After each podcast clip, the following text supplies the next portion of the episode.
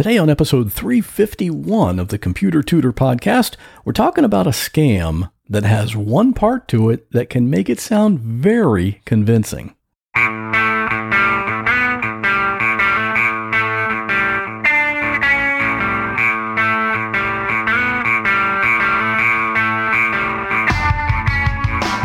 Welcome to another episode of The Computer Tutor tips, tricks, and advice from a computer pro without all the tech talk. And now, here is your computer tutor, Scott Johnson. Well, good morning and welcome back to the Computer Tutor Podcast. I am your personal computer tutor, Scott Johnson. And on this podcast, I like to show you how to do cool things on your computer. And when we talk about computer stuff, the whole point is to make it easy to understand. So none of that techie computer language, just regular English here. This past week, I did some more solid state drive upgrades for clients. And if your computer's still using that old fashioned spinning disk drive, you have no idea what you're missing. I'm talking you could do a full restart and it's back up and running and online ready to go in less than 30 seconds.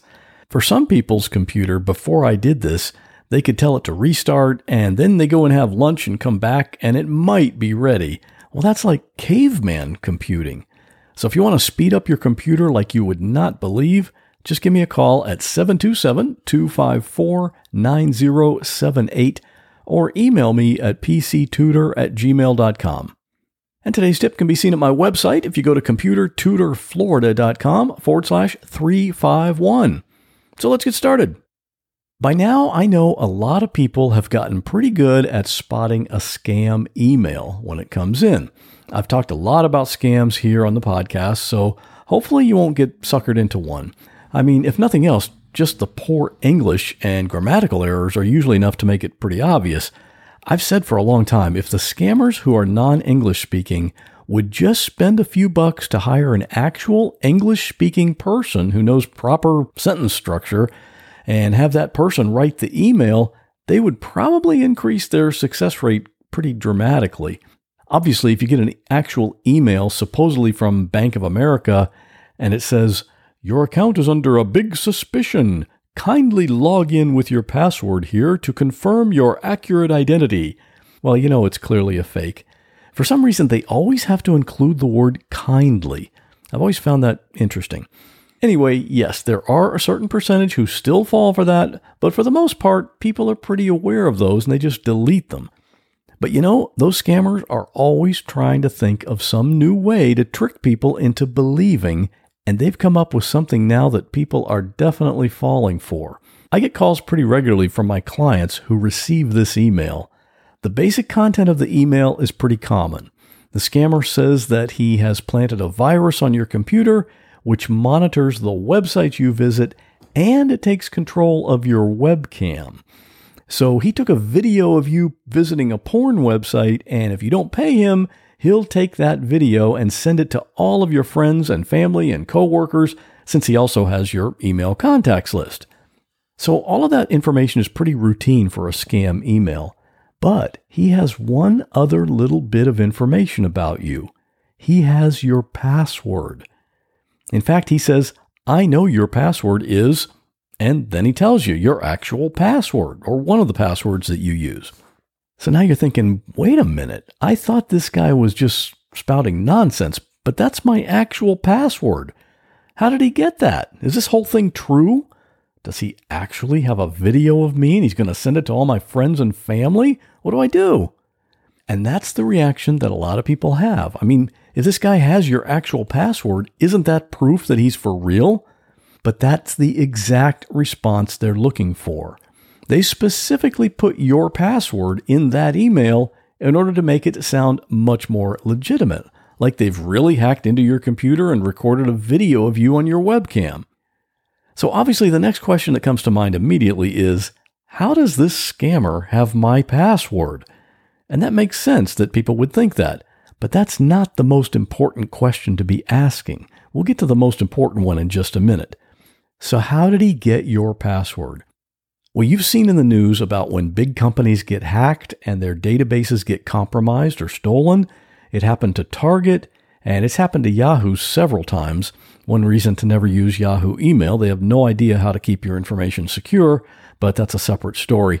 Anyway, let's say a hacker gets into the Yahoo servers and he grabs user info for thousands or hundreds of thousands of people who use Yahoo.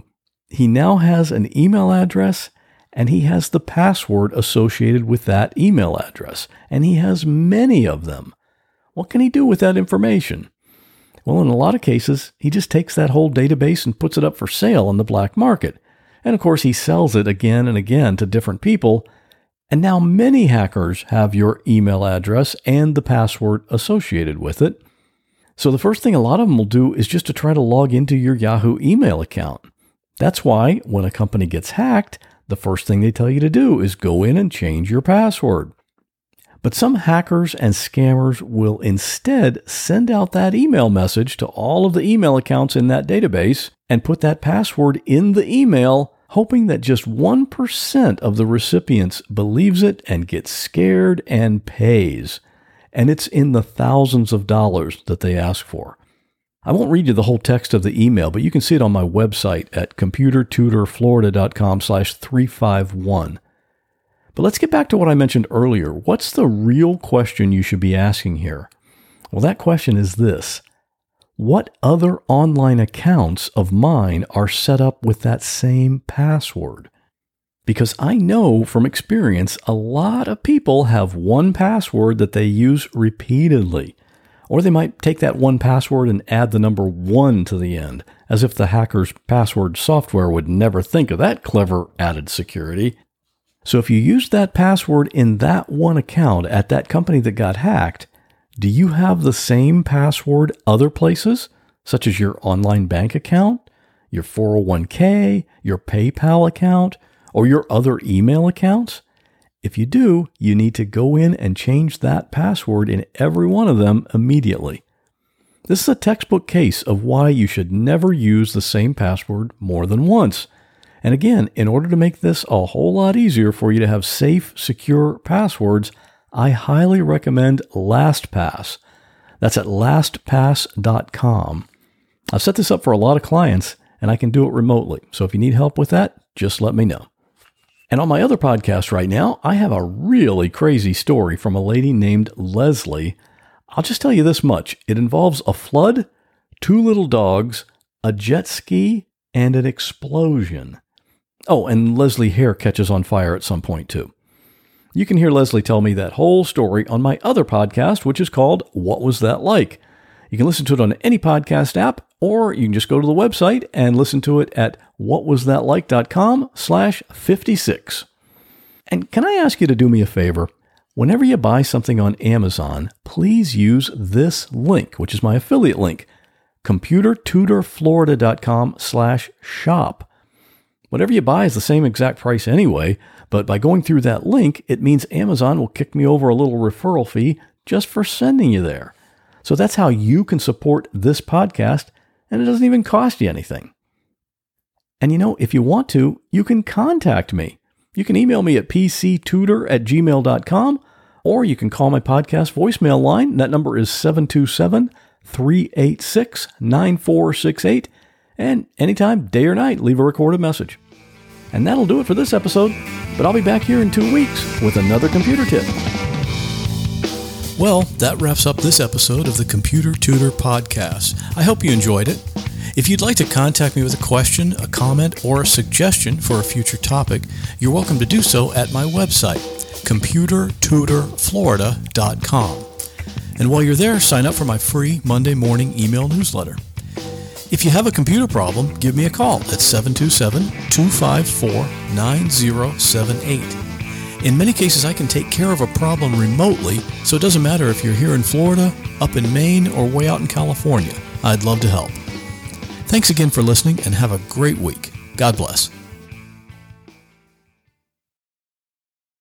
You know what I really hate? People who answer their own questions.